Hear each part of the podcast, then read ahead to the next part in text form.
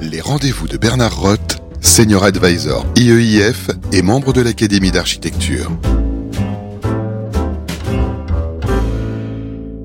Paris La Défense s'est doté d'une raison d'être et s'est fixé l'ambition de devenir le premier quartier d'affaires post-carbone de dimension mondiale.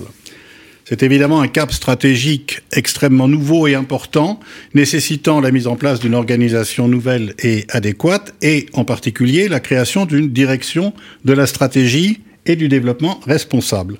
Cette direction est dirigée par Céline Crestin, que nous avons le plaisir d'accueillir aujourd'hui, et peut-être qui, pour commencer, va nous dire en quelques mots en quoi consiste cette direction? Bonjour Bernard. Bonjour Céline. Merci de m'accueillir. Effectivement, euh, avec l'adoption de cette nouvelle raison d'être euh, euh, fin 2021, a été décidé de, de, remettre au cœur de la réflexion et de l'organisation une dimension stratégique qui avait été toujours présente dans les, les années précédentes, mais peut-être un peu plus diluée dans chaque direction.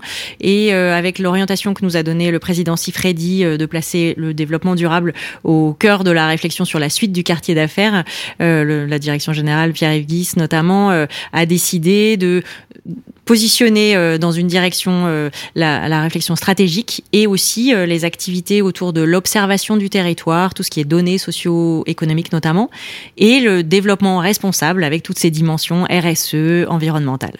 Ça veut dire que c'est une direction transverse? Il n'y en a pas beaucoup, je pense. Euh, éminemment transverse. Euh, je suis amenée avec mon équipe à travailler avec toutes les directions, à la fois en impulsion d'initiatives, mais aussi en accompagnement euh, euh sur des réalisations concrètes, des traductions de la feuille de route issue de la raison d'être. Très clair. Alors, ça me conduit à une première question qui est la suivante. Comment un grand aménageur dont l'exposition internationale est exceptionnelle Intègre-t-il les changements de paradigme Alors, je citerai démographiques, technologiques, environnementaux, financiers, etc. Dit autrement, euh, comment on passe, c'est d'ailleurs une formule euh, que vous avez utilisée, du toujours plus au mieux avec moins oui, euh, on essaye de prendre à notre compte au niveau du quartier euh, l'adage de Ludwig Mies van der Rohe, euh, à savoir less is more, euh, assez puissant comme comme approche à plein de niveaux. comment effectivement réemployer l'existant et à la défense, on a un capital construit vraiment majeur qui est aussi une réserve de carbone qu'il est important de d'amortir sur sa vraie durée de vie et de changer un peu l'optique de euh, d'obsolescence euh, hyper rapide qu'on connaissait les années précédentes, un vrai challenge. Euh, il est vrai que le contexte climatique qui, qui est devenu très très perceptible depuis cet été pour le commun des mortels, mais aussi le contexte économique qui malmène l'économie tertiaire et le bureau en général, c'est un moment assez favorable pour prendre du recul et aussi prendre conscience qu'il faut faire évoluer euh, euh, le modèle, euh, la démarche habituelle qui, pour entretenir l'attractivité du quartier, passait pas mal par de, des nouveaux grands projets majeurs d'immeubles. il s'agit de voir comment est-ce qu'on peut envisager les choses différemment, toujours au service de l'attractivité du quartier, mais peut-être plus dans une optique de résilience, de durabilité et on s'est doté d'une raison d'être qui rayonne autour de euh, devenir le premier quartier d'affaires euh, mondial post-carbone, euh, avec tout ce que ça veut dire le post-carbone, de intégration complète de des exigences environnementales dans une logique de contribuer à la neutralité carbone à l'horizon 2050 à, à l'échelle du quartier, mais sans oublier la place de l'humain très importante dans ce quartier de vie qui a énormément d'usagers qui viennent tous les jours. Donc c'est un peu est vrai que dans sa première dans sa première image euh, euh, par ailleurs euh, très moderne et très d'avant-garde et etc. Mais enfin, je veux dire des années 70, 80, etc. On peut pas dire que c'était l'humain qui était au centre de, de peut-être des préoccupations, mais en tout cas pas de la représentation que les gens s'en faisaient. on ne sait pas où trouver les parkings, on tourne autour. Oui, mais peut-être que quand même le fait de, de séparer les flux et d'avoir cet immense espace piéton qui est un héritage de cette conception euh, type école de Rome a quand même donné cette cet héritage-là, qui est un, attrait euh, assez euh, impressionnant, avec ses défauts bien sûr, mais euh, en ce sens, c'est quand même un lieu de, de rencontre sur lequel on peut capitaliser. Mais il est vrai que au moment où le quartier d'affaires a été créé, la dimension réduire les, les énergies euh, fossiles, etc. On en était bien loin. La place de la voiture était euh, majeure et, le quartier a été beaucoup construit avec cette exigence de faire de la place euh, à l'automobile et c'est sûr que ça a changé. Ce que j'entends dans, dans, ce que tu dis, c'est que vous, vous c'est une tarte à la crème, sauf que vous, vous êtes en train de l'appliquer. Cette idée de se dire, euh, je fais d'une crise une opportunité, et je me demande avec ça quels sont les leviers qui permettent justement d'accélérer les choses, etc. C'est exactement le sens de tes propos, donc de votre action, et c'est assez réconfortant. Alors, ça me conduit à ma deuxième mhm. question, qui est la suivante. Euh, on a, on a au plan bâtiment durable une formule que je crois on a inventée, dont on est pas moi d'ailleurs, mhm. mais Alain Mogard en l'occurrence, qui n'est pas tout à fait inconnu à la défense. Et euh, Alain avait trouvé la formule, au fond, on est en train de passer, il y a peut-être cinq ans maintenant, du bâtiment solitaire qui est euh, l'idée même de la création du monde de l'immobilier, etc., au bâtiment solidaire. Et évidemment, ce petit déplacement d'une seule lettre euh, illustre peut-être un peu aussi une des, un de vos axes. Oui, euh, absolument. Le parallèle est hyper intéressant. Euh, ça me fait penser notamment à l'évolution du rôle de l'établissement qui euh, accompagne cette raison d'être, où auparavant, après une longue histoire de 60 ans dont je vais épargner les auditeurs euh, du récit, euh, mais euh, voilà, des missions qui d'aménageurs, de gestionnaires du quartier, d'animateurs définis par la loi.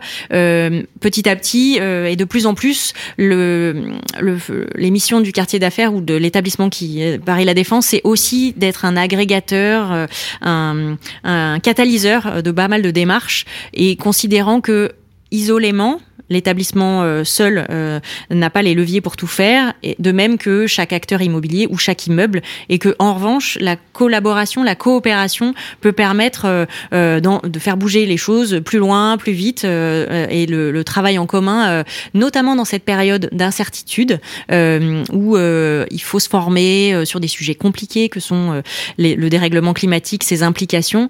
C'est vraiment un moment assez favorable pour du partage et de l'ouverture entre les acteurs de l'immobilier et donc on, essaye d'animer euh, particulièrement sur le, quartier euh, sur lequel on intervient euh, cette dynamique. Donc le parallèle est assez intéressant. Il y a, il y a quelques années où tu n'étais pas encore opérationnel, mais je, rappelle que tu es sec. Oui. Et une chaire économie immobilière, si économie pas de urbaine. Économie urbaine. Mm. Et, et, Sciences Po. Oui. Et Michaud, Michel oui, Michaud. Absolument à cette époque-là, une des choses qu'on disait de la défense, chaque fois qu'il y avait une nouvelle tour, c'est que les permis étaient attaqués, que parmi les attaquants, il y avait les, ceux qui étaient déjà dans les autres tours.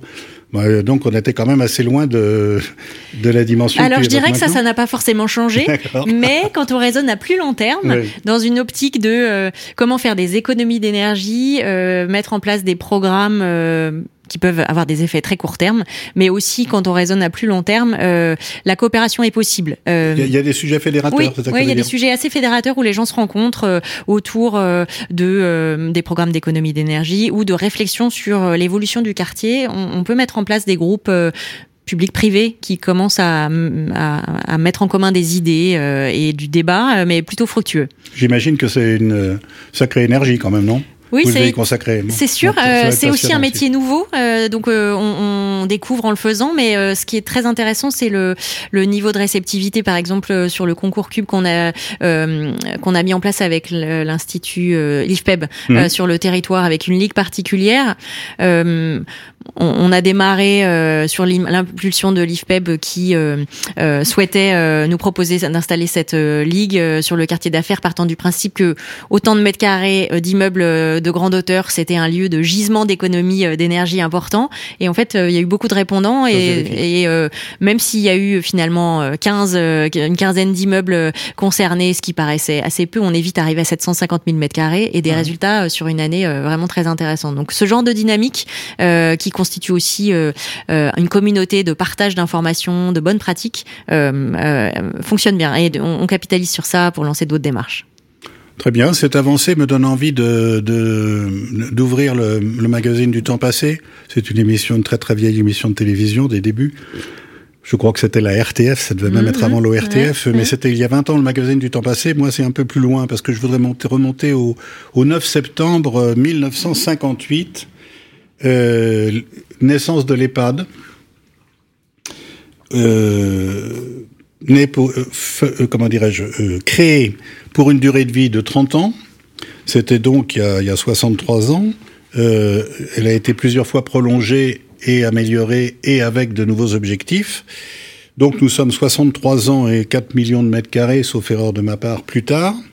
Et comme tu le disais tout à l'heure, l'établissement public décide de se doter d'une raison d'être, ce qui n'est quand même pas banal. Je vois pas beaucoup, déjà, on voit pas tant d'entreprises que ça qui ont le courage de faire le, courage culturel de faire le saut, parce qu'en fait c'est une révolution culturelle et c'est bien toutes ces équipes et, et toutes les parties prenantes qu'il faut embarquer dans le dans la raison d'être, si on veut que ça ait une chance de marcher.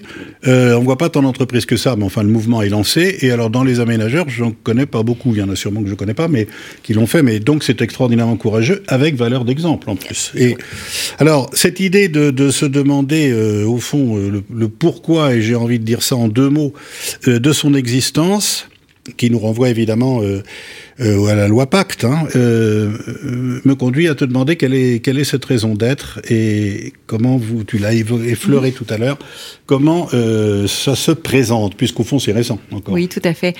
il est vrai que normalement la loi Pacte, elle, ne, elle s'adresse aux entreprises et que l'établissement public que nous sommes est par euh, la loi, investi de missions d'intérêt général. Donc nous avons des débats en interne de mais à quoi bon se doter en plus d'une raison d'être alors que euh, euh, notre mission intrinsèque est bien d'intérêt général. cependant, on s'est on s'est attelé à l'exercice très intéressant de la réflexion de la raison d'être parce que ça intègre les parties prenantes, beaucoup les collaborateurs, mais aussi les acteurs du quartier, notre conseil d'administration, dans une démarche d'écoute et de réflexion en commun. Donc euh, très favorable. Et on est arrivé à plusieurs options euh, possibles de la raison d'être. Vous avez découvert des choses? Oui, on a découvert des choses et notamment euh, l'objectif commun qui rassemblait beaucoup de monde de la réduction des émissions de gaz à effet de serre comme étant un objectif concret et qui pouvait rassembler. On s'est dit qu'on allait au-delà en adoptant la notion de premier quartier d'affaires mondial post-carbone qui permet d'embarquer ce que j'ai indiqué tout à l'heure. Mais c'est vrai que cet exercice était notamment intéressant pour euh, l'écoute des parties prenantes et le fait que ça a enclenché cette, ce travail d'animation du territoire euh, plus large et de l'écosystème, euh, ça va avec le travail de la raison d'être. Euh, le diagnostic a enclenché ça et on, on a trouvé l'exercice fructueux. Donc dorénavant, dans nos, la plupart de nos, de nos actions euh, euh, qui ont vocation à s'appliquer à nos activités, mais sur un, secteur plus large, à, embarquer tout le monde.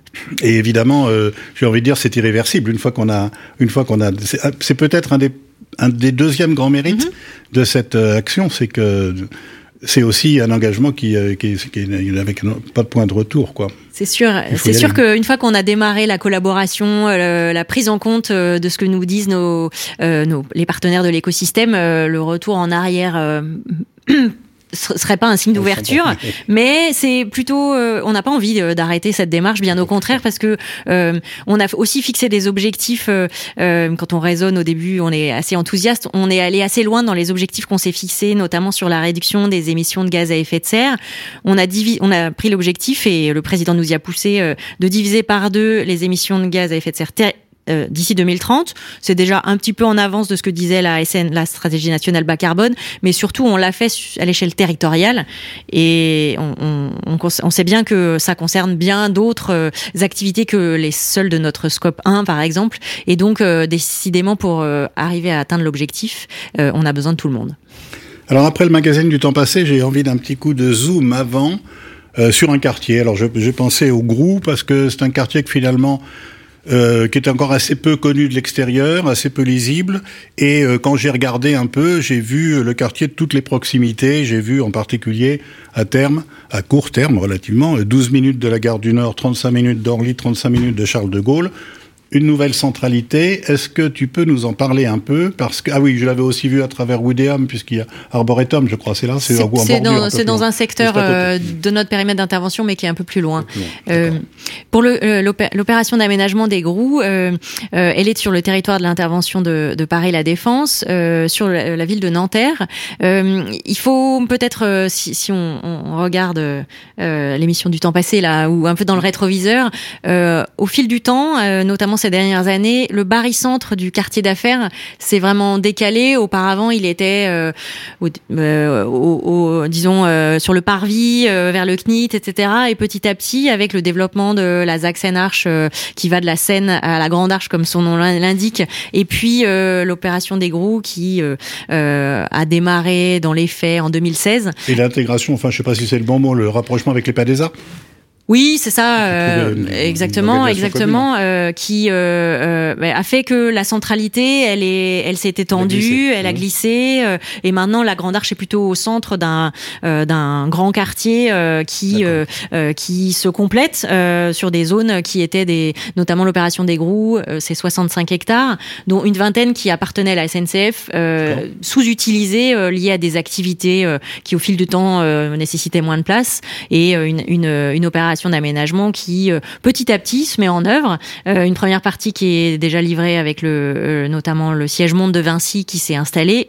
Le facteur déclencheur ayant été la décision de l'implantation de la gare Éole dans ce secteur qui est tout proche de la défense et tout proche de Nanterre, mais qui est resté enclavé pendant des années. La dynamique d'Éole a permis bah, d'aligner un peu toutes les parties prenantes, euh, l'État et la ville, pour engager euh, l'opération après de nombreuses années de négociations sur l'équilibre. C'est pour ça qu'on ne le connaît pas finalement, c'est parce qu'on n'y passait pas, on pouvait pas oui, c'est sûr, c'est sûr. Bah, il y a quatre nouveaux ponts ou des ponts retravaillés, euh, la garéole qui euh, sera prête en 2024, mais où tout est tout est là visible. Et puis ça a permis d'enclencher euh, un premier quartier de logement qui est en, en, travaux avec la première école qui va être livrée en 2024. Donc vraiment une centralité qui de quartier, la ville considère que c'est son 11e quartier, 65 hectares, c'est quand même significatif. À terme, il y a, il y a 4000 logements, 10 000 habitants qui vont se réaliser dans un quartier qui sera dense, mais aussi très vert. Et qui était au fond euh, au fond, ces communes étaient, étaient pleines de cicatrices, quoi, étaient tailladées par des par transports. Hein, c'est ça, pour, pour euh, assurer l'efficacité du quartier d'affaires, euh, l'État, euh, dans sa grande mansuétude, a un peu raisonné mmh. depuis vue d'avion ou en plan, avec comme seul objectif de desservir efficacement le quartier d'affaires, transport, voirie, etc. Et un, vraiment morceler la ville de Nanterre notamment. Donc le travail de couture, c'est la vocation des établissements qui sont succédés. D'abord les, les PASA euh, devenu l'EPADESA, euh, permettant de travail d'espace public. Et l'opération des Grous, euh, elle a eu mis du temps à, sa gestation fut longue parce que les idées de l'État et de l'EHPAD à l'époque étaient vraiment de poursuivre le quartier d'affaires avec des vallées de tours, etc. Je crois qu'on a bien fait d'attendre un peu pour arriver à une dynamique et, une programmation plus équilibrée qui, qui s'appuie beaucoup sur le déjà là. On a décidé aussi de ne pas reproduire le schéma de la défense qui avait évincé beaucoup d'activités d'activité et de logement, mais plutôt et notamment une partie qui se sont retrouvées dans les groupes, une zone d'activité qui euh, est l'historique de, des, activités déplacées de la défense pour partie. On a décidé de capitaliser sur cette euh, zone industrielle euh, et son économie assez complémentaire de, la défense, et puis de travailler plutôt sur les terrains qu'on achète à la SNCF dans une logique de couture et de ville sur la ville, qui est devenue de toute façon le travail de tout aménageur. C'est là, ça fait plaisir à Thierry Paco. Ça, c'est l'idée euh, au fond. Euh, aménager, c'est d'abord ménager. Oui. C'est ce que vous appliquez euh, on magnifiquement. on essaye. Bon, c'est sur cette conclusion qu'on se quitte. À grand regret, on a vraiment envie d'en savoir plus. Et je propose, Céline, si tu veux bien, un autre rendez-vous et un autre podcast. Avec plaisir, Bernard. Merci beaucoup. Merci. Les rendez-vous de Bernard Roth, une émission à réécouter et télécharger sur le site et l'appli radio.imo et toutes les plateformes de streaming.